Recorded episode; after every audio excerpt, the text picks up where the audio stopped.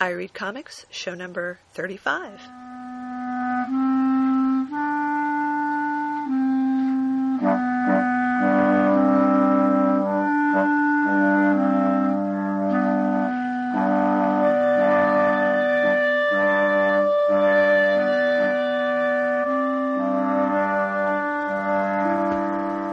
Well, it's just me again.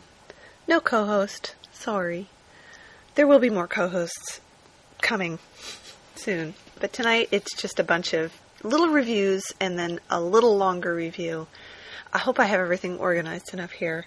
So, first thing is that I wanted to talk a little bit more about Comic Con. Um, in thinking back on it, one of the things that I noticed when we were there, when Ginger and I were walking around, was that there were a lot of women there. And there were a lot of women on their own. And I saw a lot of moms with their daughters.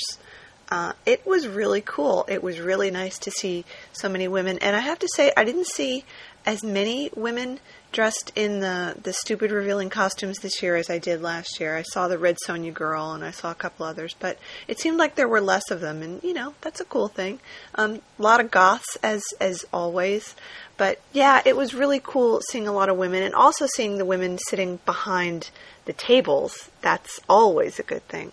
So that was very very cool.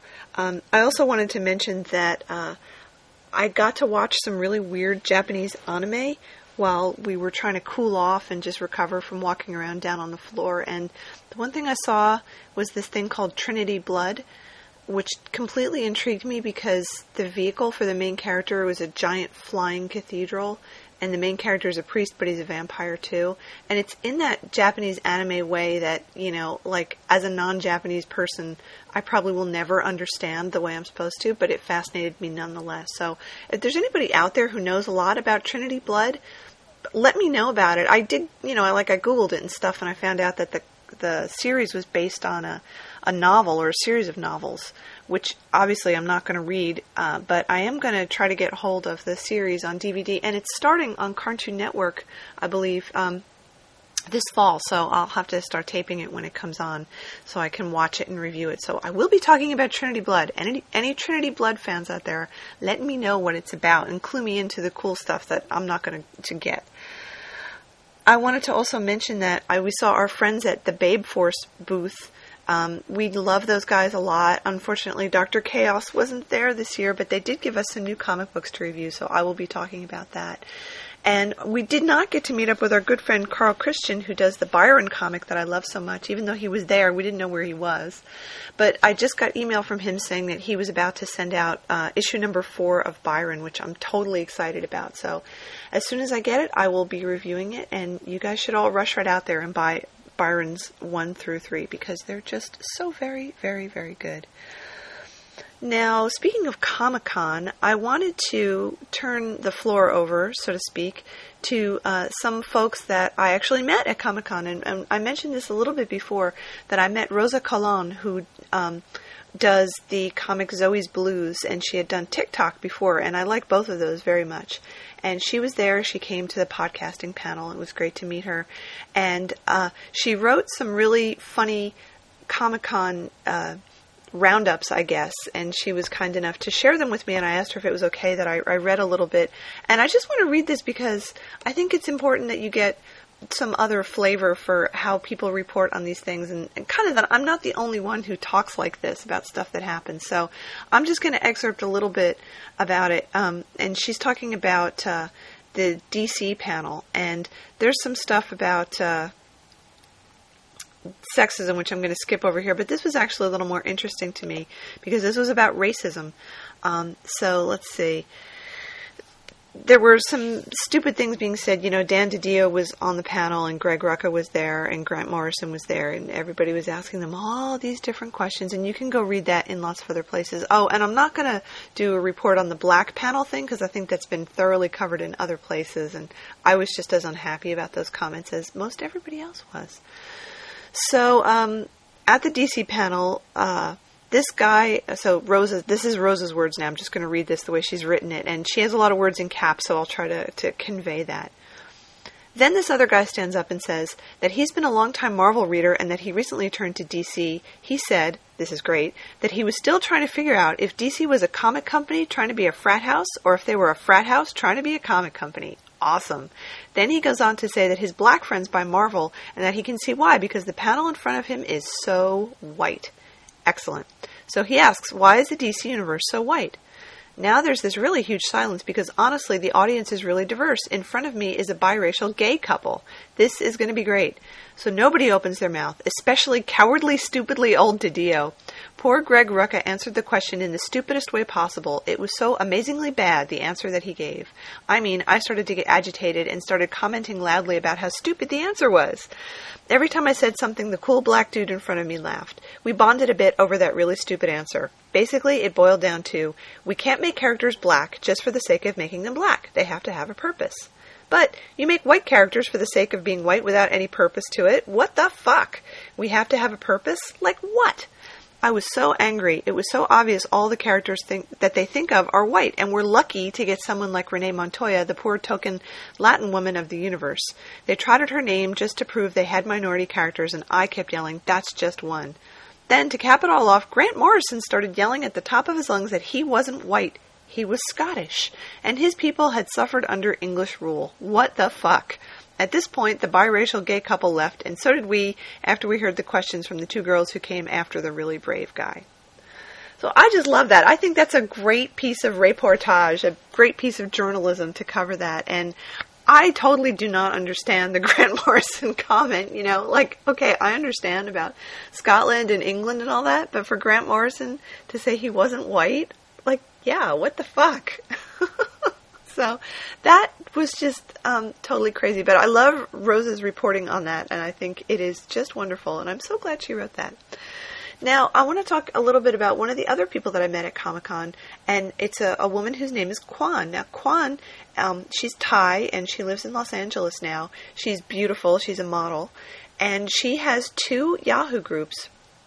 One of them is just called Kwan, and it has something like 18,000 members, which is quite amazing. She also has um, another Yahoo group that's called Pinup Underline Heaven, and uh, she and I have been corresponding a little bit, and she was telling me that she's really proud that she has a lot of women who are members of both those groups, and she feels like it's um, a good way to talk, a good place to talk about comics.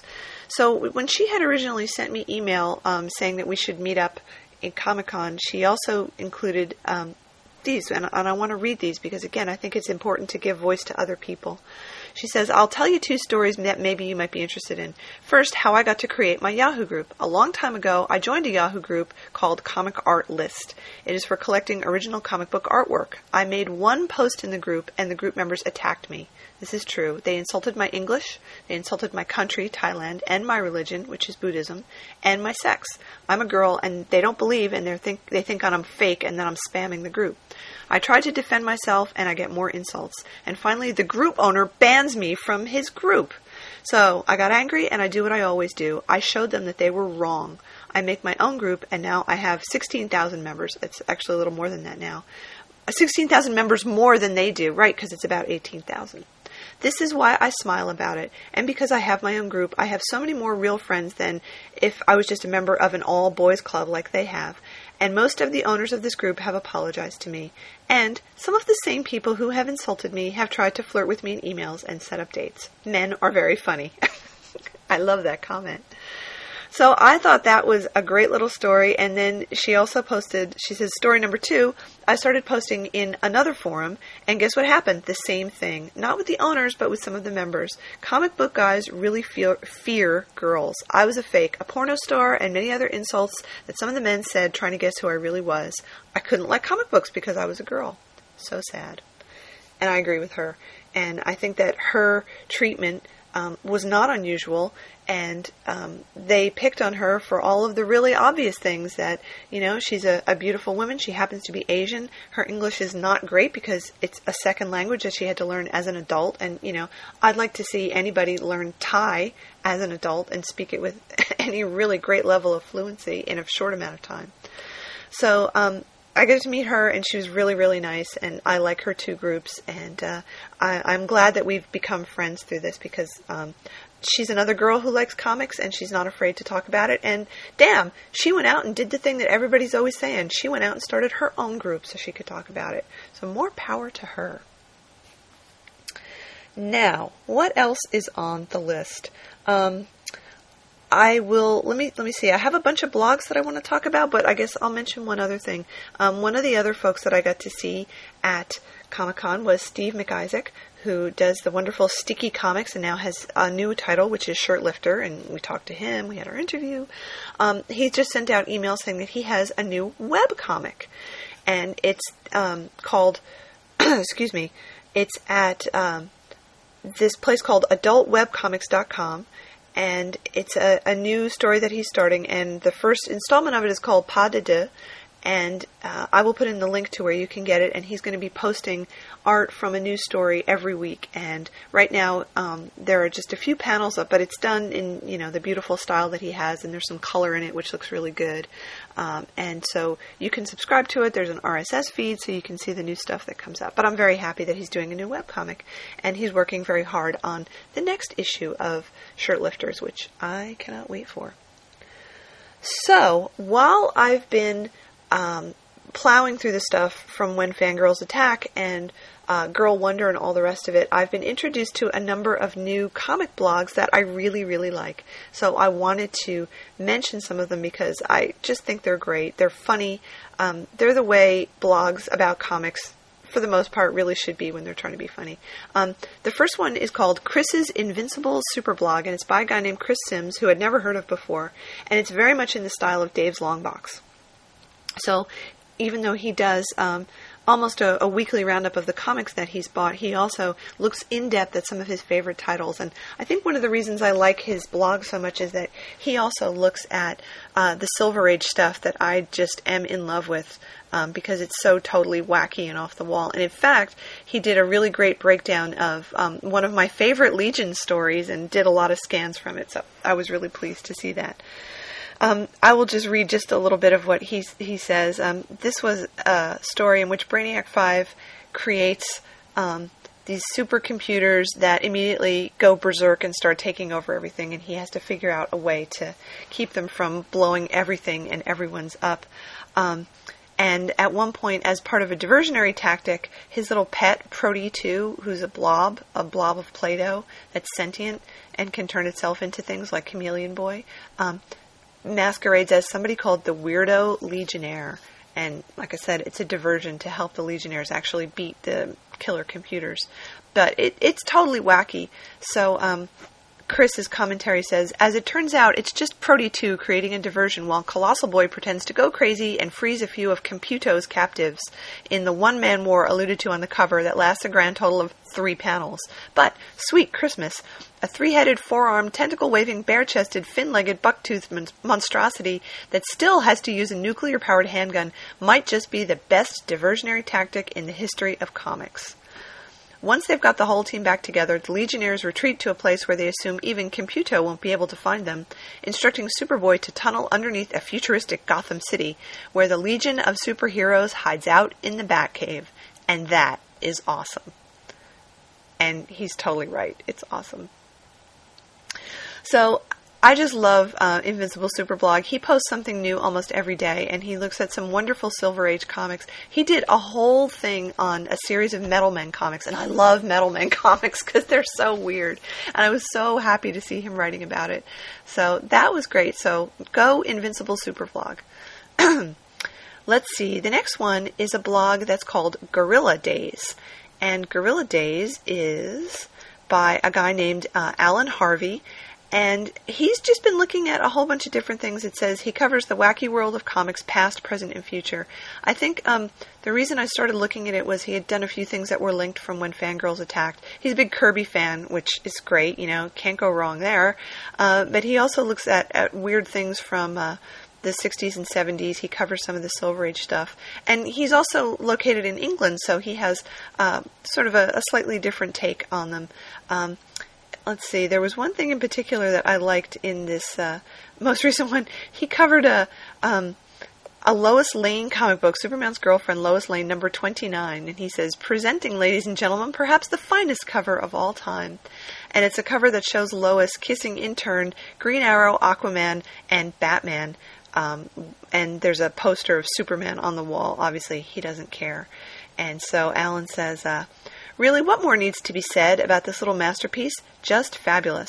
You know, only yesterday over on Colleen Doran's blog, we were commenting on Devin Grayson's new novel, where it's clear that Bruce, Arthur, and Ollie all love Dick Grayson, that is. And here we see the image that puts the lie to that scurrilous rumor, as the very same Batman, Aquaman, and Green Arrow line up for smoochies with our Lois. Meanwhile, a blonde Lana Lang looks on in jealous fury. The sublime Curt Swan drew it, folks, and I love it stuff like that just can't be beat. So I like his commentary. He looks at some really interesting things. Um, so I can definitely recommend Gorilla Days. Now we have uh, a Legion blog, which I, again I found from when Fangirls Attack because uh, the author of this blog, which is called Legion Abstract, and the guy who writes it is named Matthew, had done a great post about how the Legion was a good place for girl superheroes uh, in the Silver Age, and I, I, totally agree with that. And he did a great analysis of it. Um, he has focused more on the Legion of recent times and not so much on Silver Age. He says he just doesn't dig the Silver Age as much as other stuff. But you know, anybody who's all about the Legion is totally fine with me. And he's got quite a few posts here, so I am quite quite happy with the Legion abstract, and uh, I'm looking forward to the more thing more things that he has to say. Uh, one of the things he, I like about it is that he takes the Legion really seriously, and he talks about um, some of the underlying contextual um, setups that the Legion was placed in, um, and he in this I'm looking at a recent post, and he's talking about. Uh, something that was he felt was missing from the Legion of the Superheroes for a while, and he thinks um, this is really important.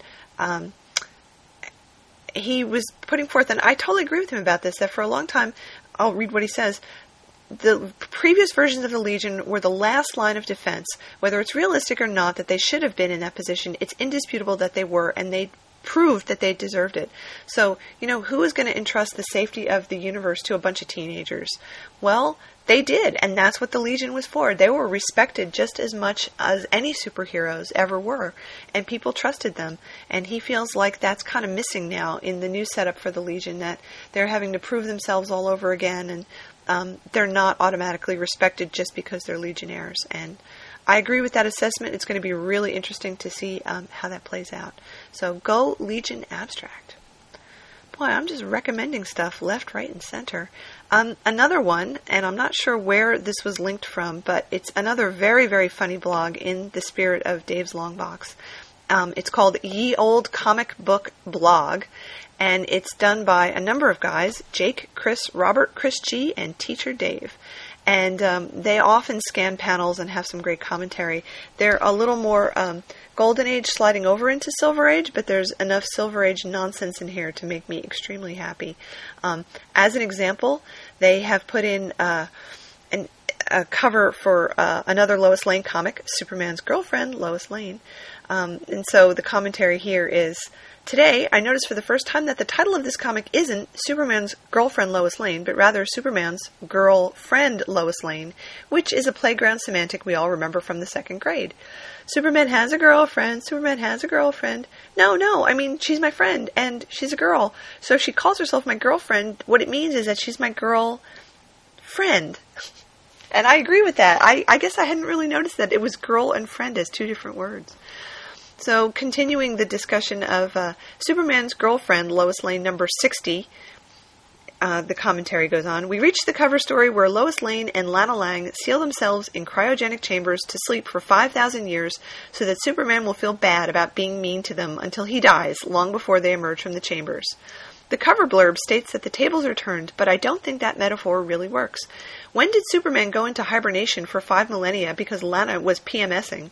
Supposedly, it's because Superman is going to suffer the way they have suffered. But again, when did Lois have two women who regularly mucked up her life with their second grade antics to trick her into kissing them lock themselves into an experimental deep sleep chamber only to emerge long after she is dead? And I think that's a really good assessment. Um, and it's a good assessment of the way those characters were treated in there because that happened like in every freaking story in Superman's girl friend Lois Lane is that she was trying to trick him into kissing her or doing some other stupid shit and such a change from the way she was in the original Superman comics when she was a real go-getter kind of hard-hitting reporter and uh, yeah really just n- not good those those women's always scheming and uh, so I thought that was really funny. And the comments there are really pretty amusing as well. Let's see. What else do I have to recommend? Oh, um, let's go to a slightly different uh, theme. There's a guy, and his name is Henry Jenkins, and he is an academic. And I knew him from uh, Star Trek fandom because he wrote a book called Textual Poachers, which was about fandom and fan fiction and um, when I was first starting to get into Star Trek fandom, uh, I had heard that he and a couple other people had written books about it and had interviewed some of the people that I knew personally from Star Trek fandom. So I read his book and it was really interesting. Um, and it highlighted a lot of the, the interesting aspects of fandom as um, communities and communities that have their own rules and regulations. And I think he drew some interesting comparisons between fandom pre internet and fandom as it has become on the internet, and they're two very different worlds. Uh, so he's a really interesting guy, and he has a blog um, in which he talks a lot about fandom and his take on how fandom constructs its own versions of the shows. Uh, it's a little heavy on the academic ease, but not so much that you can't understand it. It's probably 180 degrees from places like Dave's Longbox and the old comic book blog, but I find it really thought provoking and he examines a lot of underlying issues and does a really good job of placing it into the context of other social theories. And he talks a lot about, you know, femini- feminism and, and um, uh, PC, uh, PCness and things like that. Uh, he covers an awful lot of ground, and his his posts are really long. Uh, and I really enjoy reading what he has to say. So if you want to broaden your mind a little bit and read some really interesting, cool academic stuff, go and read what Henry Jenkins has to say. So I've covered most of those. Um, I think those are all the blogs that I want to do. And now, um, in an amazing display of personal shilling, I'm going to tell you that, um, you know, when I'm not podcasting and, and working really, really hard at my job, I do a lot of writing. And I was very pleased that one of my stories was published in a book. And that book is now available. And it's a smutty story. It's a het story, so don't, you know, you can stop being scared that it's gay porn because it's not gay porn. Um, and it's called Nona Take Five. And the book that it's in is called Dying for It uh, Stories of Sex and Death. And uh, it's available on Amazon. I'm going to put in a link for it. I haven't read all of the other stories in there, but I know that the authors of those stories are excellent writers, and it's very, very high quality porn, high quality smut. And I have to say that the story that's in there is one of my favorite stories that I've written. And I really like the main character. I, I really enjoyed writing her and having her speak through me. And she's a character who's definitely going to pop up in some other things. So I was just so pleased that I got something published in a real book that's available through Amazon. This isn't like a self published thing, it's an actual book from an actual publisher. So go me. And one more thing before I take my musical break, which is to say that uh, the Women Comics Podcaster Grant is available for those women out there who would like to do their own comics podcast in association with the Lincoln Heights Literary Society. We're giving away some web space for you to host your podcast and also advice from me on some of the technical aspects of it. So, um, this is running through uh, October, I believe, so there's plenty of time to get in a little sample. Contact me for more information if you want to know about it.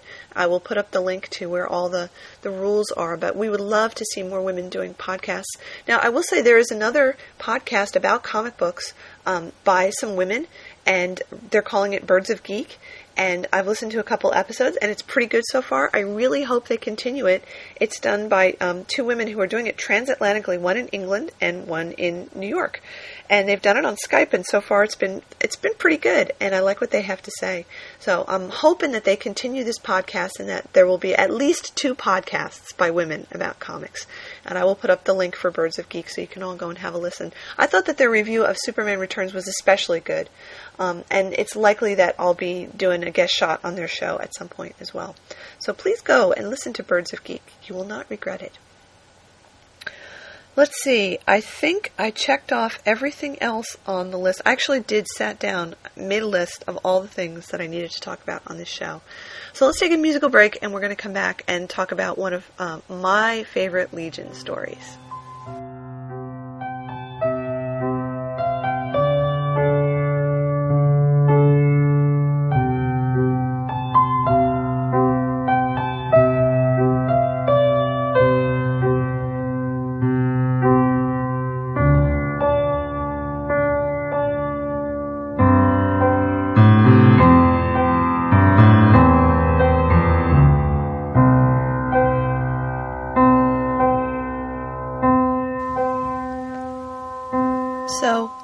Legion.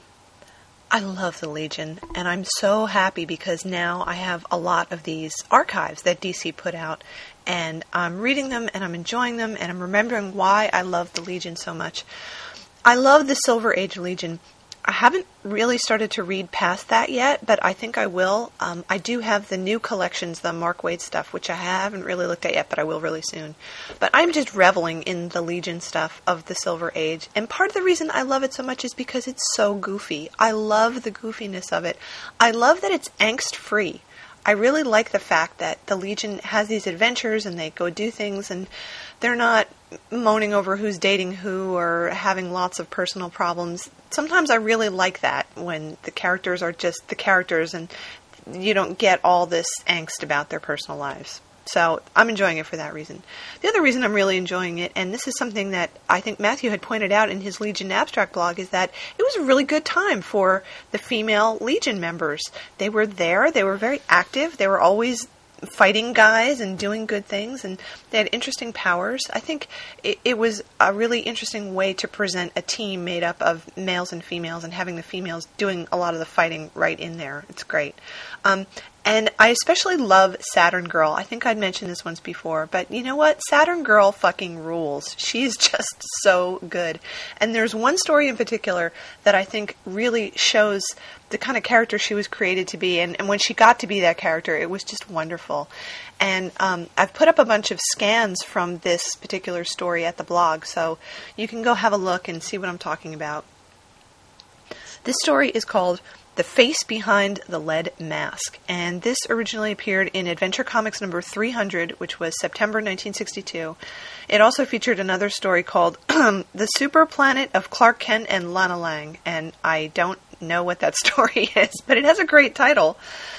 Uh, this story, The Face Behind the Lead Mask, was written by Jerry Siegel, so already you know it's going to be crazy and wacky in the way that only Siegel could write it. And the art is by uh, John Forte and Al Plastino, so interesting that they both worked on this.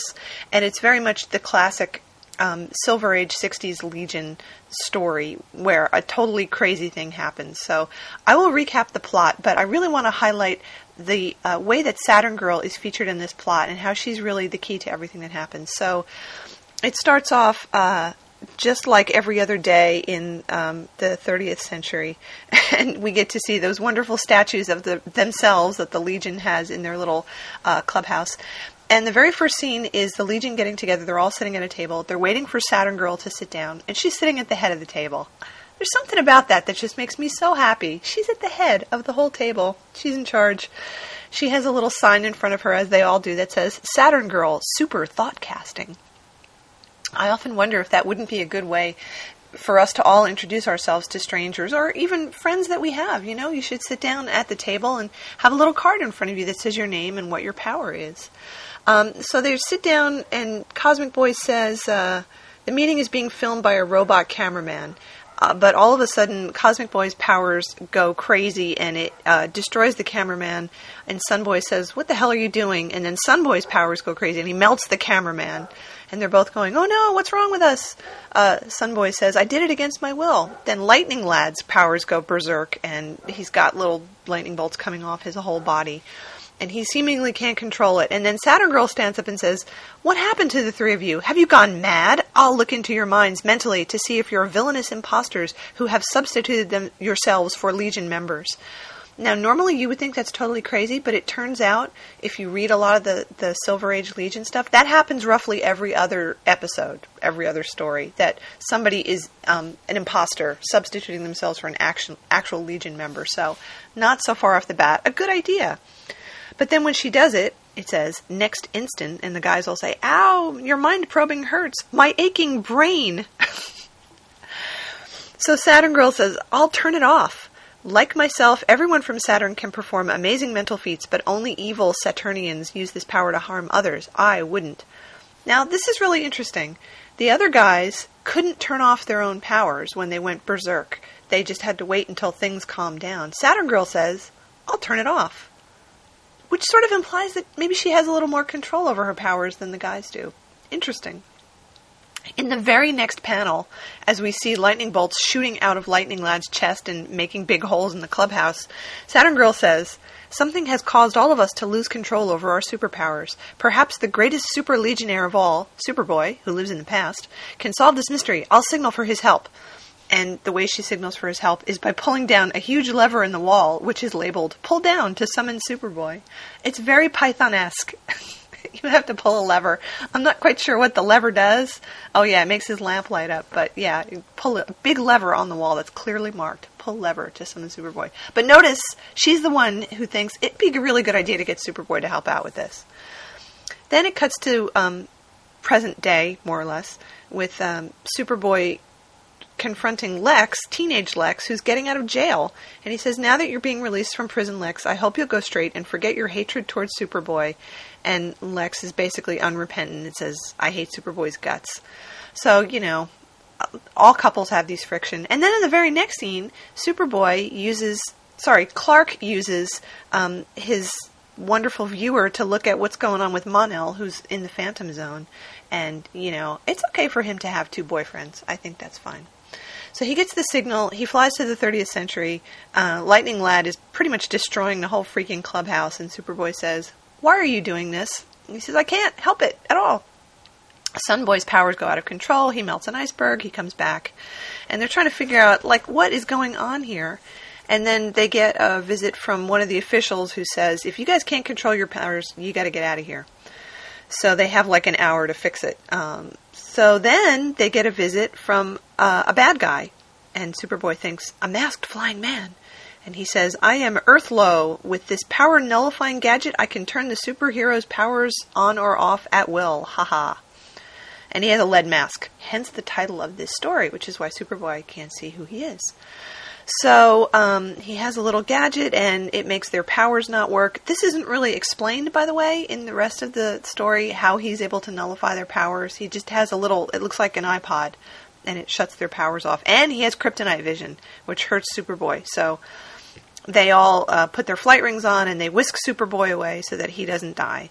And uh, Earthlow says, Fly away, Legionnaires, flee, and try desperately to think of some way to combat mighty Earthlow effectively.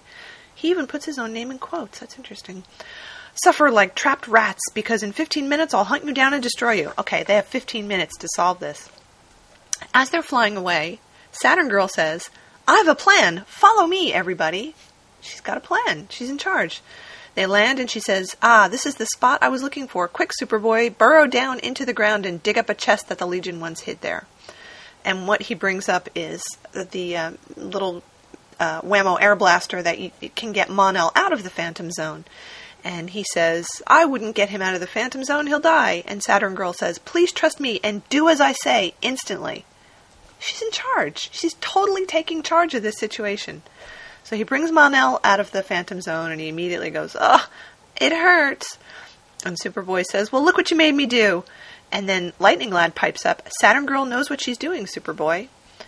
So then Superboy says to Mon-El, Please forgive me for materializing you, Mon-El. I've doomed you. And he chokes. And Saturn Girl says, Nonsense!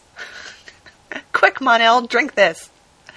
I love it. Nonsense. I almost, like, I can hear her going, Nonsense, you jerk. so Mon-El drinks it, and uh, he's better, and Mon-El beats up Earthlow, who turns out to be, this is going to surprise you, a robot built by Luthor. Get it? Earthlow, Luthor. Anyway, that's not important.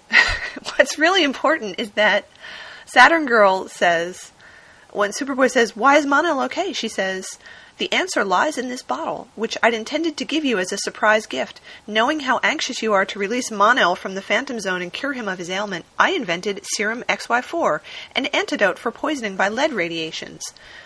This continues. She has quite a monologue. With my super thought casting power, I was in telepathic contact with Mon-El while he was in the Phantom Zone.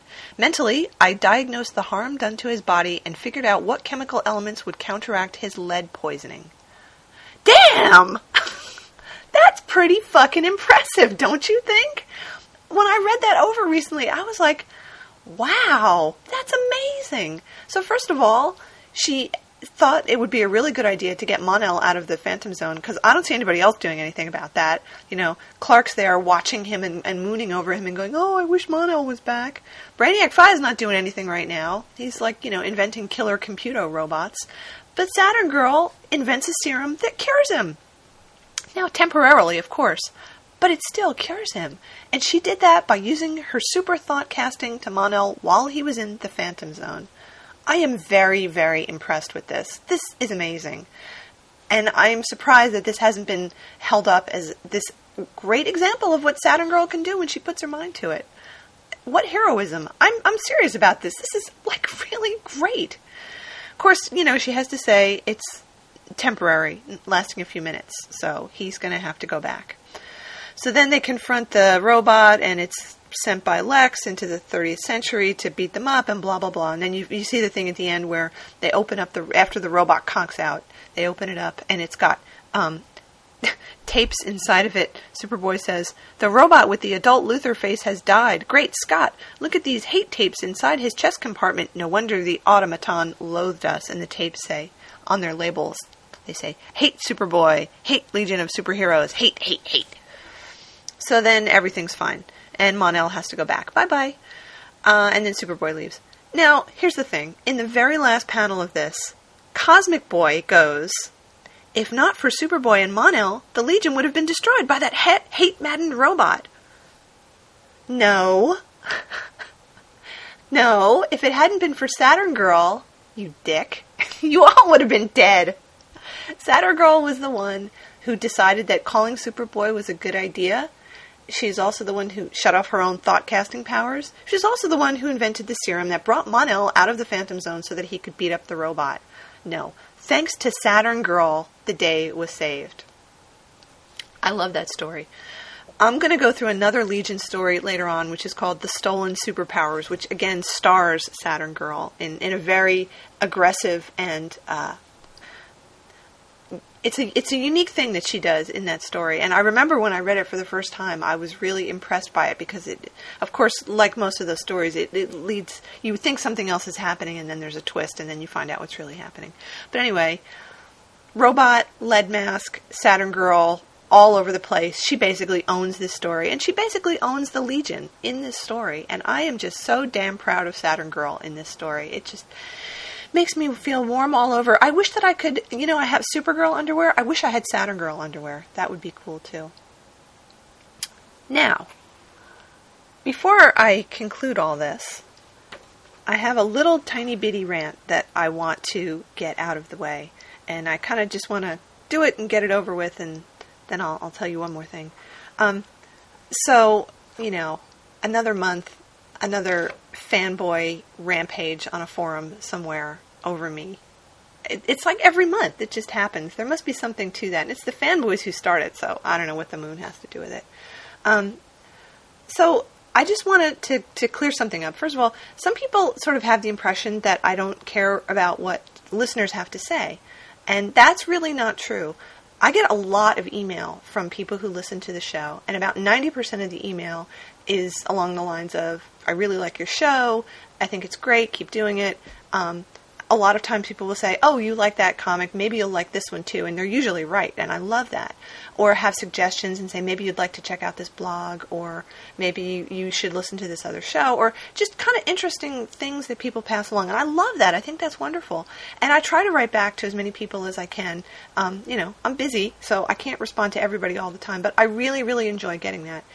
Um, now, 10% of the email that I get is the kind that's basically saying, you know, you're wrong, you bitch.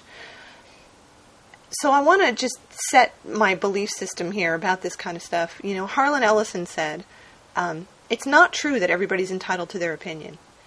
What is true is that everybody's entitled to their informed opinion. And I really think that that's an important distinction to make.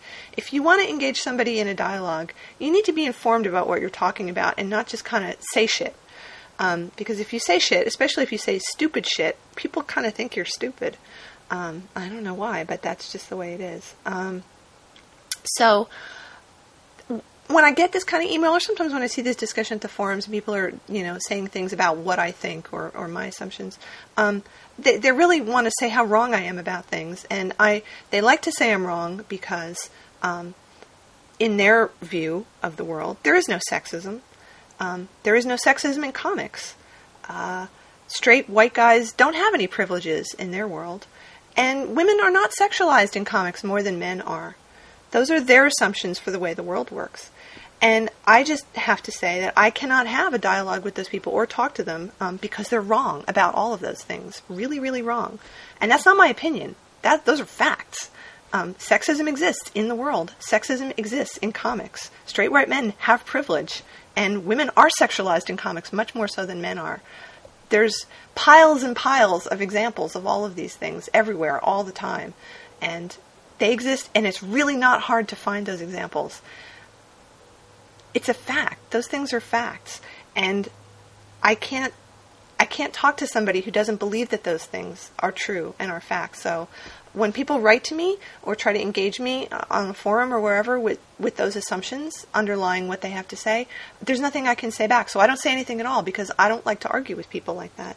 Um, to take it just a little bit farther, I will say that um, a very small percentage of the email that I get or things that are said to me um, are more aggressive, I guess is the word. I'm trying to find a good way to say this. Not a nice way to say it, but a more accurate way. They're a little bit more aggressive. So if you or someone you know or somebody writes to me and they want to start shit and they use words like oppressed white men or censorship or feminazi or shrill, any of those words immediately cross over into fuck you territory because that's pretty much all that deserves. And in fact, most of that deserves a fuck you very much.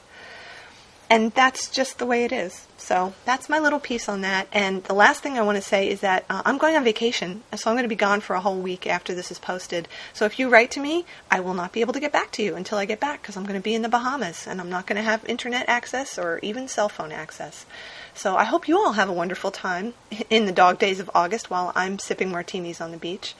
And when I come back, I will have many, many more things to talk about I'm going to try and use my vacation time to read a lot of the stuff I picked up at Comic Con, plus uh, watch some of the things that uh, David Arroyo sent me, and hopefully I'll either be on his show or he'll be on my show so we can talk about it.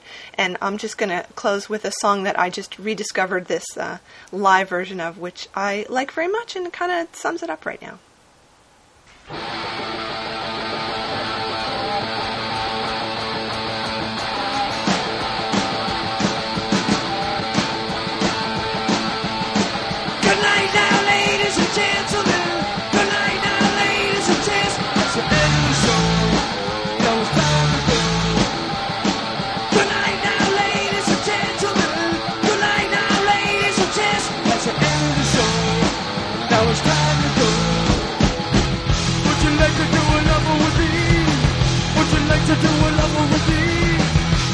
Like to do a number with me? Would you like to do a number with me? Good night now, ladies and gentlemen. Good night now, ladies and gentlemen. That's the end of the show. Now it's time to go. Good night now, ladies and gentlemen. Good night now, ladies and gentlemen. That's the end of the show. Now it's time to go. Would you like to do a you like to? Would you like to?